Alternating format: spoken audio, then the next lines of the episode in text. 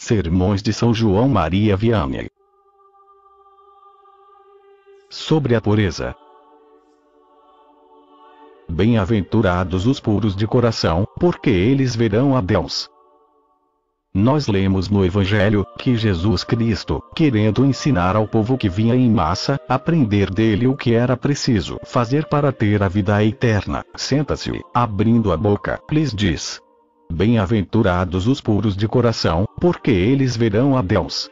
Se nós tivéssemos um grande desejo de ver a Deus, meus irmãos, só estas palavras não seriam acaso suficientes para nos fazer compreender quanto a pureza nos torna agradáveis a Ele, e quanto ela nos é necessária. Pois, segundo Jesus Cristo, sem ela, nós não o veremos jamais. Bem-aventurados, nos diz Jesus Cristo, os puros de coração, porque eles verão o bom Deus. Pode-se acaso esperar maior recompensa que a que Jesus Cristo liga a esta bela e amável virtude, a saber, a posse das três pessoas da Santíssima Trindade, por toda a eternidade. São Paulo, que conhecia bem o preço desta virtude, escrevendo aos Coríntios, lhes diz: Glorificai a Deus, pois vos o levais em vossos corpos, e sede fiéis em conservá-los em grande pureza. Lembrai-vos bem, meus filhos, de que vossos membros são membros de Jesus Cristo, e que vossos corações são templos do Espírito Santo. Tomai cuidado de não os manchar pelo pecado, que é o adultério, a fornicação, e tudo aquilo que pode desonrar vossos corpos e vosso coração aos olhos de Deus, que é a pureza mesma. Oh, meus irmãos, como esta virtude é bela e preciosa, não somente aos olhos dos homens e dos anjos, mas aos olhos do próprio Deus. Ele faz tanto caso dela que não cessa de louvar naqueles que são tão felizes de a conservar. Também, esta virtude inestimável constitui o mais belo adorno da Igreja, e, por conseguinte, deveria ser a mais querida dos cristãos. Nós, meus irmãos, que no santo batismo fomos aspergidos com o sangue adorável de Jesus Cristo, a pureza mesma, neste sangue adorável que gerou tantas virgens de um e outro sexo, nós, a quem Jesus Cristo fez participantes de sua pureza, tornando-nos seus membros, seu templo, mas, ai meus irmãos, neste infeliz século de corrupção em que vivemos, não se conhece mais esta virtude, esta celeste virtude que nos torna semelhantes aos anjos. Sim, meus irmãos, a pureza é uma virtude que nos é necessária a todos, pois que, sem ela, ninguém verá o bom Deus. Eu queria fazer-vos conceber desta virtude uma ideia digna de Deus, e vos mostrar o quanto ela nos torna agradáveis a seus olhos, dando um novo grau de santidade a todas as nossas ações, e o que nós devemos fazer para conservá-la. Primeiro, quanto a pureza nos torna agradáveis a Deus. Seria preciso, meus irmãos, para vos fazer compreender bem a estima que devemos ter desta incomparável virtude, para vos fazer a descrição de sua beleza, e vos fazer apreciar bem seu valor junto de Deus, seria preciso, não um homem mortal, mas um anjo do céu. Ouvindo-o, vos diríeis com admiração, como todos os homens não estão dispostos a sacrificar tudo antes que perder uma virtude que nos une de uma maneira íntima com Deus, Procuremos, contudo, conceber dela alguma coisa, considerando que dita virtude vem do céu, que ela faz descer Jesus Cristo sobre a terra, e que eleva o homem até o céu, pela semelhança que ela dá com os anjos, e com o próprio Jesus Cristo. Dize-me, meus irmãos, de acordo com isto, acaso não merece ela o título de preciosa virtude? Não é ela digna de toda nossa estima e de todos os sacrifícios necessários para conservá-la? Nós dizemos que a pureza vem do céu, porque só havia o próprio Jesus Cristo que fosse capaz de nos ensinar e nos fazer sentir todo o seu valor. Ele nos deixou o exemplo prodigioso da estima que teve desta virtude. Tendo resolvido na grandeza de sua misericórdia resgatar o mundo, ele tomou um corpo mortal como o nosso, mas ele quis escolher uma virgem por mãe. Quem foi esta incomparável criatura, meus irmãos? Foi Maria, a mais pura entre todas e por uma graça que não foi concedida a ninguém mais, foi isenta do pecado original. ela consagrou sua virgindade ao bom Deus desde a idade de três anos, e oferecendo-lhe seu corpo, sua alma, ela lhe fez o sacrifício mais santo, o mais puro e o mais agradável que Deus jamais recebeu de uma criatura sobre a terra. Ela manteve este sacrifício por uma fidelidade inviolável em guardar sua pureza e em evitar tudo aquilo que pudesse mesmo de leve empanar seu brilho. Nós vemos que a Virgem Santa fazia tanto caso desta virtude, que ela não queria consentir em ser mãe de Deus antes que o anjo lhe tivesse assegurado que ela não a perderia. Mas, tendo-lhe dito o anjo que, tornando-se mãe de Deus, bem longe de perder ou empanar sua pureza de que ela fazia tanta estima, ela seria ainda mais pura e mais agradável a Deus, consentiu então de bom grado, a fim de dar um novo brilho a esta pureza virginal. Nós vemos ainda que Jesus Cristo escolhe um pai nutrício que era pobre, é verdade, mas ele quis que sua pureza estivesse por sobre a de todas as outras criaturas, exceto a Virgem Santa. Dentre seus discípulos, ele distingue um, a quem ele testemunhou uma amizade e uma confiança singulares, a quem ele fez participante de seus maiores segredos, mas ele toma o mais puro de todos, e que estava consagrado a Deus desde sua juventude, Santo Ambrósio nos diz que a pureza nos eleva até o céu e nos faz deixar a terra, enquanto é possível a uma criatura deixá-la. Ela nos eleva por sobre a criatura corrompida e, por seus sentimentos e seus desejos, ela nos faz viver da mesma vida dos anjos. Segundo São João Crisóstomo, a castidade de uma alma é de um preço aos olhos de Deus maior que a dos anjos, pois que os cristãos só podem adquirir esta virtude pelos combates, enquanto que os anjos a têm por natureza. Os anjos não têm nada a combater para conservá-la, enquanto que um cristão é obrigado a fazer uma guerra contínua a si mesmo. São Cipriano acrescenta que, não somente a castidade nos torna semelhantes aos anjos, mas nos dá ainda um caráter de semelhança com o próprio Jesus Cristo. Sim, nos diz este grande santo, uma alma casta é uma imagem viva de Deus sobre a terra. Quanto mais uma alma se desapega de si mesma pela resistência às suas paixões, mais ela se une a Deus. E, por um feliz retorno, mais o bom Deus se une a ela. Ele a olha, ele a considera com sua esposa, como sua bem-amada. Faz dela o objeto de suas mais caras complacências, e fixa nela sua morada para sempre. Bem-aventurados, nos diz o Salvador, os puros de coração, porque eles verão ao bom Deus.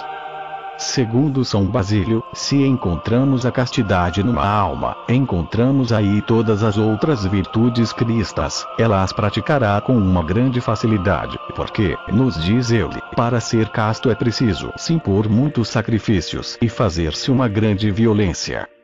Mas uma vez que alcançou tais vitórias sobre o demônio, a carne e o sangue, todo o resto lhe custa muito pouco, pois uma alma que subjuga com autoridade a este corpo sensual, vence facilmente todos os obstáculos que encontra no caminho da virtude. Vemos também, meus irmãos, que os cristãos castos são os mais perfeitos, nós os vemos reservados em suas palavras, modestos em todos os seus passos, sóbrios em suas refeições, respeitosos no lugar santo e edificantes em toda a sua conduta. Santo Agostinho compara aqueles que têm a grande alegria de conservar seu coração puro, aos lírios que se elevam diretamente ao céu e que difundem em seu redor um odor muito agradável. Só a vista deles nos faz pensar naquela preciosa virtude, Assim a Virgem Santa inspirava a pureza a todos aqueles que a olhavam. Bem-aventurada virtude, meus irmãos, que nos põe entre os anjos, que parece mesmo elevar-nos por sobre eles. Segundo, o amor que os santos tinham por esta virtude, Todos os santos fizeram o maior caso dela e preferiram perder seus bens, sua reputação e sua própria vida a descorar esta virtude. Nós temos um belo exemplo disto na pessoa de Santa Inês. Sua formosura e suas riquezas fizeram com que, à idade de 12 anos, ela fosse procurada pelo filho do prefeito da cidade de Roma. Ela lhe fez saber que estava consagrada ao bom Deus. Ela foi presa sob o pretexto de que era cristã, mas em realidade para que consentisse nos desejos do rapaz. Ela estava de tal modo unida a Deus que nem as promessas, nem as ameaças, nem a vista dos carrascos e dos instrumentos expostos diante de si para amedrontá-la, não a fizeram mudar de sentimentos. Não tendo conseguido nada dela, seus perseguidores a carregaram de cadeias, e quiseram colocar uma argola e anéis em seu pescoço e em suas mãos. Eles não puderam fazê-lo, tão débeis eram suas pequenas mãos inocentes.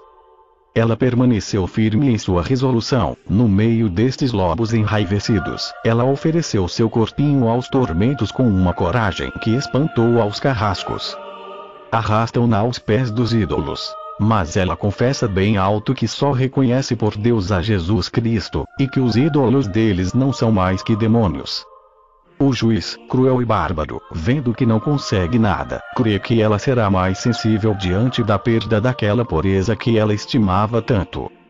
Ele ameaça expô-la num lugar infame, mas ela responde com firmeza: Vos podeis fazer-me morrer, mas não podereis jamais me fazer perder este tesouro. O próprio Jesus Cristo é zeloso deste tesouro. O juiz, morrendo de raiva, manda conduzi-la ao lugar das torpezas infernais. Mas Jesus Cristo, que velava por ela de uma maneira particular, inspira um tão grande respeito aos guardas, que eles só a olhavam como uma espécie de pavor, e manda a seus anjos que a protejam. Os jovens que entram naquele quarto, inflamados de um fogo impuro, vendo o anjo ao lado dela, mais belo que o sol, saem dali abrasados do amor divino. Mas o filho do prefeito, mais perverso e mais corrompido que os outros, penetra no quarto onde estava Santa Inês.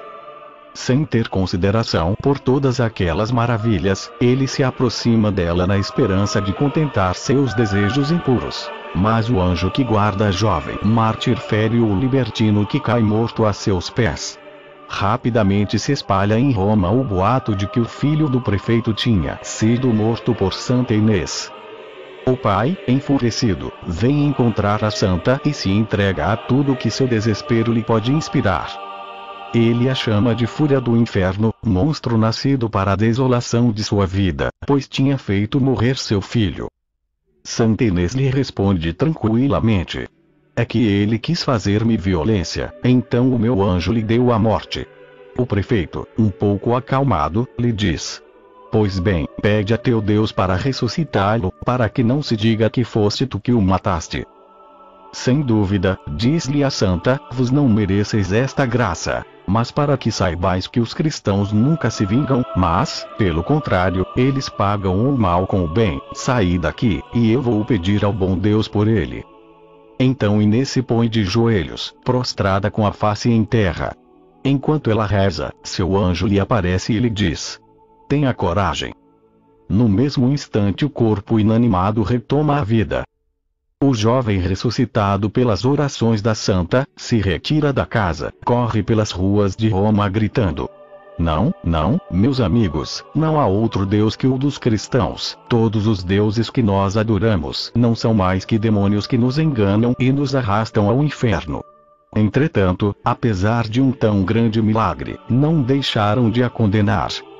Então o tenente do prefeito manda que se acenda um grande fogo, e faz lançá-la nele.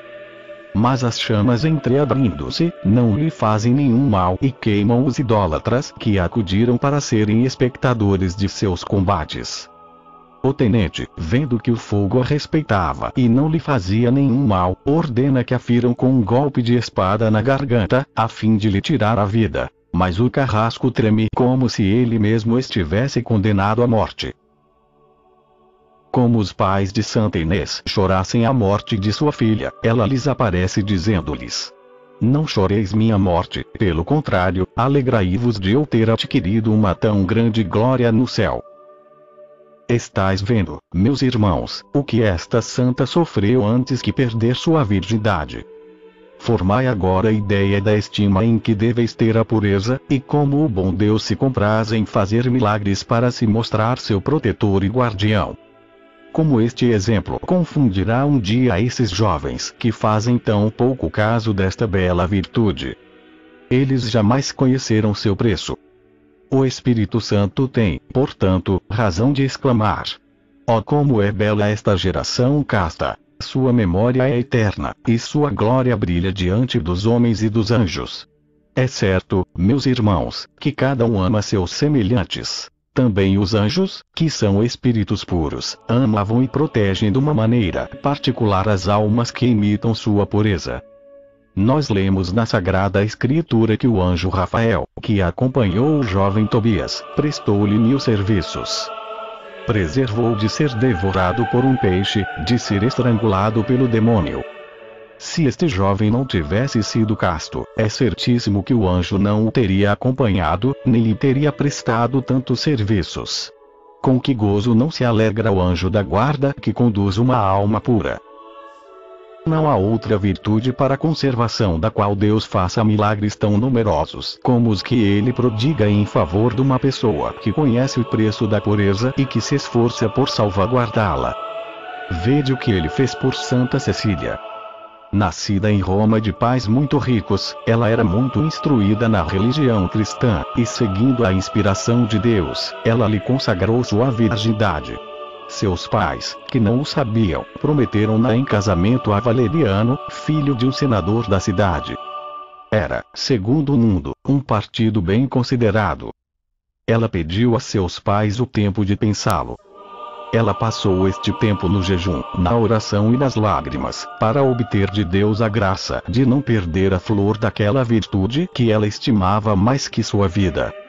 O bom Deus lhe respondeu que não temesse nada e que obedecesse a seus pais, pois, não somente não perderia esta virtude, mas ainda a obteria. Consentiu, pois, no matrimônio. No dia das núpcias, quando Valeriano se apresentou, ela lhe disse: Meu caro Valeriano, eu tenho um segredo a lhe comunicar.